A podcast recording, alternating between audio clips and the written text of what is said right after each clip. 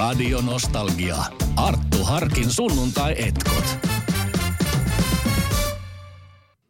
Simon Garfunkelin eh, Bridge Over Troubled Water on kappale, josta Paul Simon on sanonut, että hän ei tiedä, mistä tämä idea hänelle pätkähti päähän.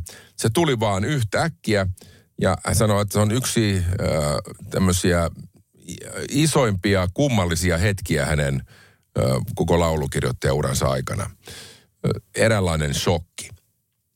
Ja hän sanoi, että tämä on yleensä pe, niin kuin parempi kappale, mitä hän yleensä kirjoitti. Ö, tämän kappaleen hän laulaa siis Art Garfunkel. Ö, ja Art Garfunkel on sanonut, että että itse asiassa Paul Simonin olisi pitänyt laulaa tämä. Ja samaa mieltä oli Paul Simon. Hän sanoi, että monet kerrat hän on ollut itse asiassa aika pahoillaan, että hän ei sitten loppujen lopuksi tätä laulanut. Hän sanoi vuonna 2018 hänen jäähyväiskiertueellaan, että I'm going to reclaim my lost child, kun hän esitti tämän, tämän biisin. Tämä kappale on, ä, alkuperin hän sävelsi tämän eräänlaiseksi pieneksi hymniksi ja siinä oli vain kaksi säkeistöä. Mutta Garfunkel ja hänen tuottajansa, heidän tuottajansa Roy Halee äh, että tässä laulussa on, tässä on nyt jotain. Ja he äh, puhuivat Paul Simon ympäri kirjoittamaan siihen nopeasti studiossa kolmannen säkeistön, joka alkaa siis tämä Sail on Silver Girl. Tämä oli hyvin erikoista myös Paul Simonille. Hän yleensä kirjoitti hyvin rauhassa ja pitkään. No mutta joka tapauksessa tähän tehtiin sitten mahtipontisuutta tähän lauluun. Kolmas säkeistö varsinkin lähtee ihan, ihan eri lailla lentoon. Ja Paul Simon ajatteli, että tämä on liian pitkä, liian hidas ja liian tämmöinen orkesterillinen kappale, että tästä tulisi hittiä. Clive Davis Columbia Records oli toista mieltä ja hän sanoi, että nyt kuulkaa, tätä markkinoidaan aivan hulluna ja tästä tehdään myös albumin nimi. No, sehän kannatti. Tämä on niitä hyvin harvinaisia kappaleita, jotka ovat olleet Yhdysvaltojen ja Englannin lista ykkösenä samaan aikaan. Yhdysvalloissa kuusi viikkoa ja Englannissa kolme viikkoa. Simon Garfunkel on tyypillinen porukka tai yhtye tai esiintyjä, kaksikko tai esiintyjä ylipäätänsä, jonka uran alkuvaiheeseen liittyy jonkinnäköinen sattuma, joka teki heistä sitten loppujen lopuksi tunnettuja. Hän aloittivat hyvin aikaisin jo vuonna 1957 nimellä Tom and Jerry. Äh, he nimittäin tapasivat koulussa Queensissa ja, ja alkoivat siellä tehdä sitten musiikkia. He tekivät silloin jo Hey Schoolgirlin äh, Everly Brothersin tyyliin. He, ja tästä ura lähti pikkuhiljaa eteenpäin ja heidät sitten sainattiin Columbia Recordsille ja heidän haluttiin olevan siellä Simon Garfunkel. Heidän eri, esikoislevynsä Wednesday Morning 3 AM ei myynyt juuri ollenkaan ja sen jälkeen he ero, erosivat tai sanotaanko panivat bändin pakettiin.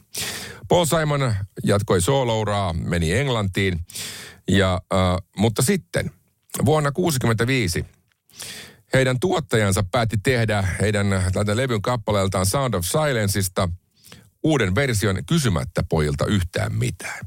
Siihen laitettiin mukaan sähkökitaraa ja rumpuja, ja sitten se lähti elämään omaa elämäänsä Yhdysvaltain radioasemilla, ja siitä tuli y- numero yksi hitti Billboard Hot Sataselle. Tuottaja soitti pojille perään, että nyt kuulkaas pannaan bändi uudestaan kasaan. Teillä on nimittäin täällä valtava hitti. Paul Simon oli Englannissa eikä tiennyt asiasta yhtään mitään. Niinpä he tulivat takaisin ja tekivät sitten seuraavan levyn ja siitä sitten ura lähti urkenemaan oikein kunnolla. Ö, tämmöisiä sattumia sitä tarvitaan, jotta välillä legendoja syntyy.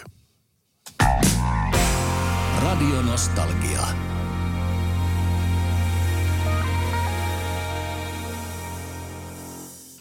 I Am a Rock, Simon Garfunkelin biisi on kahdella tavalla mielenkiintoinen. Toinen on se, että Simon eihän ei koskaan oikeastaan tehnyt mitään rockibiisejä. Ei tämäkään rockibiisi ole. Tämä on kyllä aika menevä ö, biisi sinänsä, mutta rocki-sana on Simonilla parissa biisissä ja se tarkoittaa aina vaan ihan vaan kiveä. Mutta se, mikä tässä on todella mielenkiintoista, on se, että kun Simon Garfunkelin ensimmäinen levy Wednesday Morning 3 AM floppasi pahasti, bändi niin sanotusti hajotettiin ja Paul Simon lähti Englantiin ja Art Garfunkel lähti opiskelemaan. Paul Simon siellä teki sitten pientä soolouraa ja siellä hän sitten tämänkin kappaleen levytti. Ja se julkaistiin, mutta se ei sitten oikein lähtenyt mihinkään. Kun sitten heidän tuottajansa teki Sound of Silence tämän kakkosversion, joka lähti lentoon, ja Simon Garfunkel kutsuttiin takaisin yhteen ja Simon tuli Englannista takaisin Yhdysvaltoihin. He menivät studioon ja tekivät seuraavan levyn, mikä on tämä Sound of Silence-levy. Niin siihen sitten äh, ensimmäiset sinkut, jotka nauhoitettiin studiossa, olivat I Am a Rock ja Homeward Bound, mistä molemmista tuli sitten äh, myös sinkut.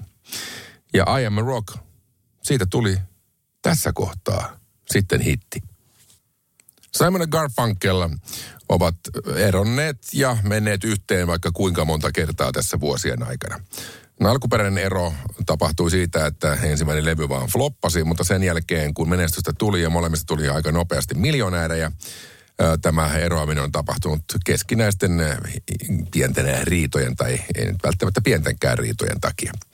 Tähän kuulemma juuret ovat niinkin syvällä kuin siellä ihan alkuajoissa 50-luvulla kun heidät Tom and Jerrynä laitettiin ensimmäisen kerran levyttämään. Heidän Hey School Girl, hän oli menestys. Ja sen jälkeen äh, Sid Bosen lähestyi, eli tuottaja lähestyi Paul Simonia, että pitäisi tehdä pari sinkkua lisää. Ja hän, että mitä jos tekisit tämän soolona? Ja Paul Simon oli niin innoissaan tästä mahdollisuudesta, että hän unohti kertoa tästä kaverilleen Art Garfunkelilla. Niin siitä lähtien heidän välillään on ollut tämmöinen pieni kuilu, koska Garfunkel koki, koki että häntä, hänet petettiin siinä, siinä vaiheessa. No, Tom and Jerry hän ei lähtenyt siitä enää lentoon, mutta sen jälkeen he kuitenkin päättivät yrittää uudestaan yhdessä vuonna 1963 ja siitä syntyi tämä heidän Wednesday Morning 3 AM-levy, joka floppasi. Sen jälkeen lähtivät taas omille teilleen, mutta koska tämä tuottajan versio tästä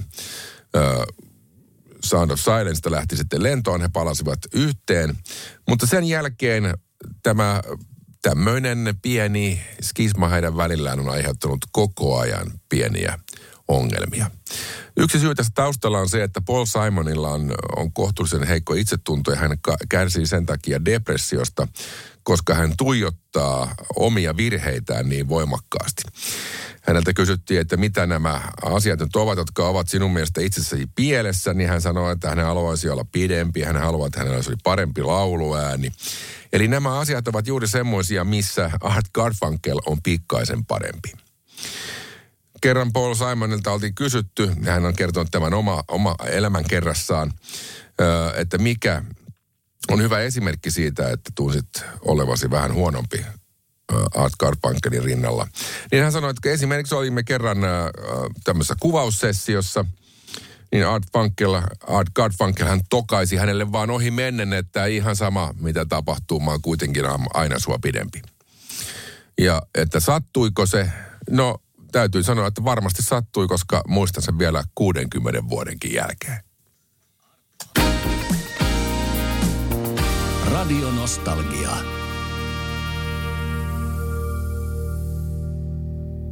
Simon Garfunkelin Mrs. Robinson on kappale, joka on tehty elokuvaan Graduate, eli miehuskoa yllättäen suomeksi tämän, tämän elokuvan nimi.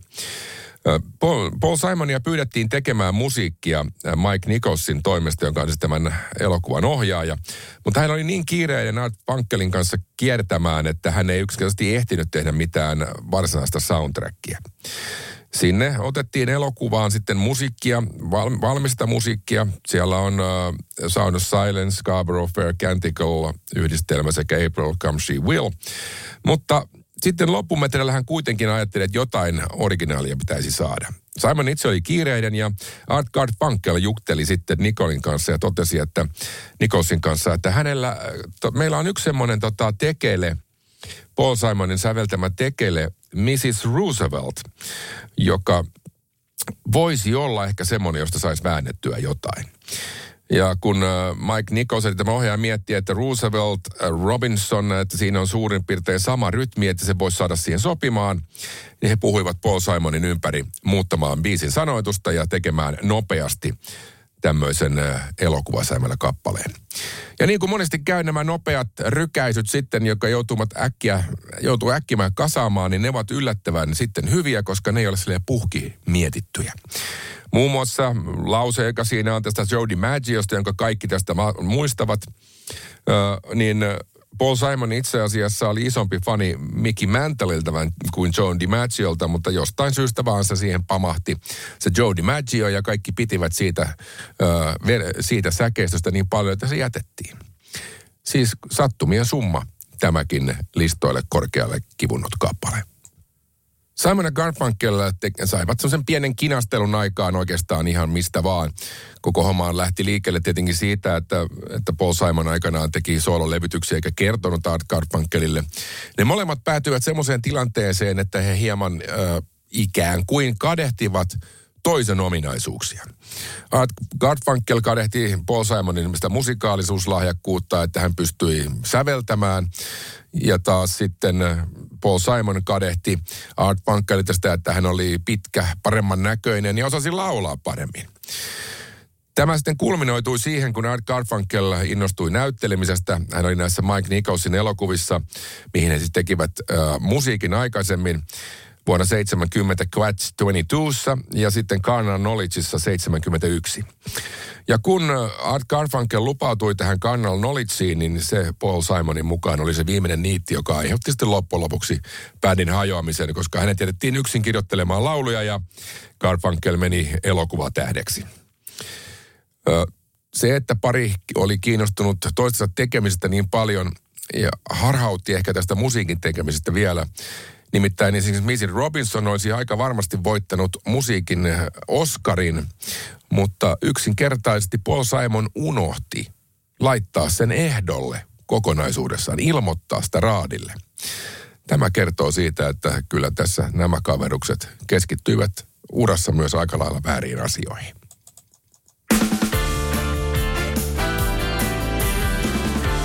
Radio Nostalgia.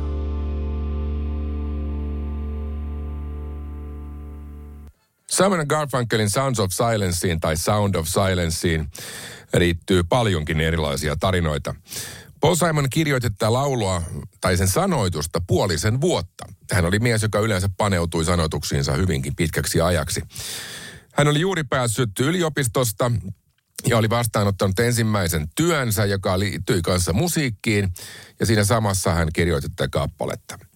Ja itse asiassa hänen ensimmäinen äh, musiikkityönsä oli se, että äh, hän äh, oli tämmöisessä isossa julkaisufirmassa ja hän meni, hän meni heidän levyjään ja, ja näitä kappaleita sinne, jotka ne omisti läpi ja kävi toisia levyyhtiöitä läpi ja yritti saada heidän näitä kappaleitaan jonkun julkaisemaan uudestaan. Se oli hänen työnsä. Ja hän ei onnistunut sitten saamaan myydyksi ainuttakaan kappaletta. Mutta hän tunti huonoa omatuntoa siitä, että hän ei saanut tätä työtä tehtyä, vaikka hän sai siitä palkkaa, niin hän tarjosi paria omaa kappalettaan sitten tälle levyyhtiölle. Loppujen lopuksi tuli sitten tietenkin pientä riitaa, kun hommat ei oikein kulkenut. Niin äh, hän sanoi, että okei, mä, mä lopetan täällä, mutta et, ette saa mun uutta laulua. Ja se uusi laulu oli Sound of Silence.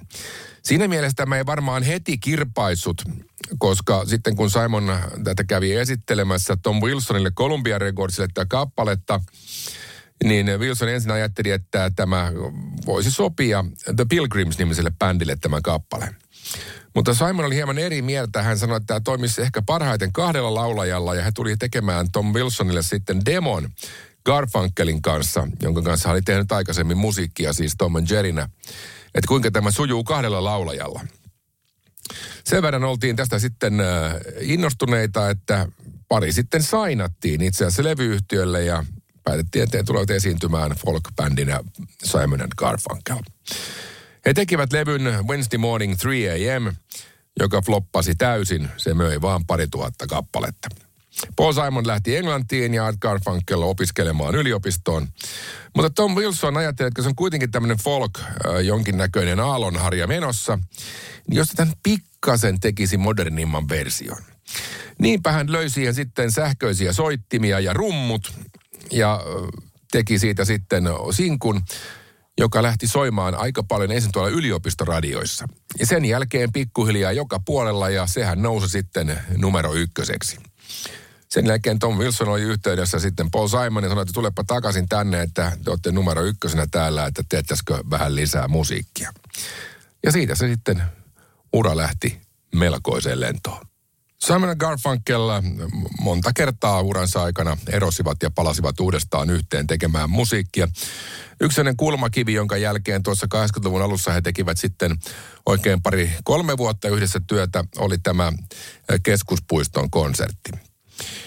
Tämä konsertin idea lähti liikkeelle ihan tämän puiston komissioneri Gordon Davisin ideasta – Puisto oli nimittäin päässyt oikein huonoon kuntoon ja se tarvitsi äh, noin kolme miljoonaa dollaria, mikä oli siis 70-luvulla valtava määrä rahaa kunnostamiseen.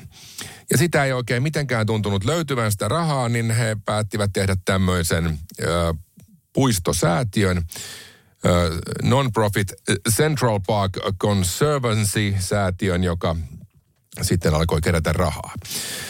Ja päätettiin, että järjestetäänpä tämmöinen iso konsertti, niin sillä saadaan tätä tietoisuutta eteenpäin ja rahaa kerättyä. Ja niinpä sinne pyydettiin sitten New Yorkin omat pojat Simon Garfunkel esiintymään ja heidän mielestään tämä oli hyvä idea. Niin sitten tämä konsertti tehtiin. Sinne ajateltiin, että sinne tulee varmaan sitä sopivasti ihmisiä saadaan ää, puistolle jälleen tätä näkyvyyttä. Kaikki ää, arviot siitä, että paljon ihmisiä tuli, jäivät aivan liian pieneksi.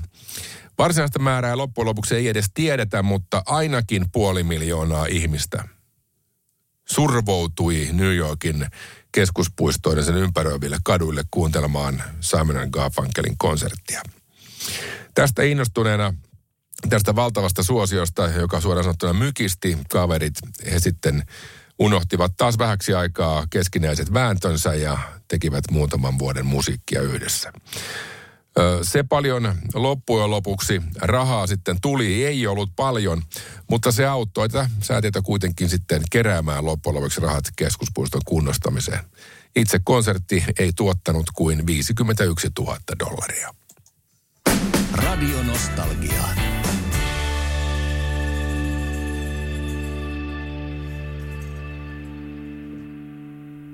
Simon Garfunkelin The Boxer-kappale on semmoinen, josta Paul Simon on sanonut haastattelussa, että hän kirjoitti tämän siinä vaiheessa, kun kriitikot, kriitikot alkoivat kirjoittamaan hänestä itsestään negatiivisesti. Hän sanoi, että no ihan alkuun hän meni kiville, mutta sen jälkeen kun bändi lähti nousuun, niin ensimmäiset vuodet menivät pelkällä kehulla. Ja sitten kun ihmiset alkoivat huomata, että tämä kaksi kaveria ovatkin tavallisia kavereita Queensista, eivätkä mitään hippejä Englannista, jotka tekevät hienoa musiikkia. Eivätkä he ole ehkä oikeita folk-tähtiä ollenkaan, tuskin hippejäkään. Niin heille rupesi tulemaan negatiivista palautetta, joten hän tunti olevansa niin kuin nyrkkeilijä, joka yrittää päästä taistelemalla vähän kulmasta ulos.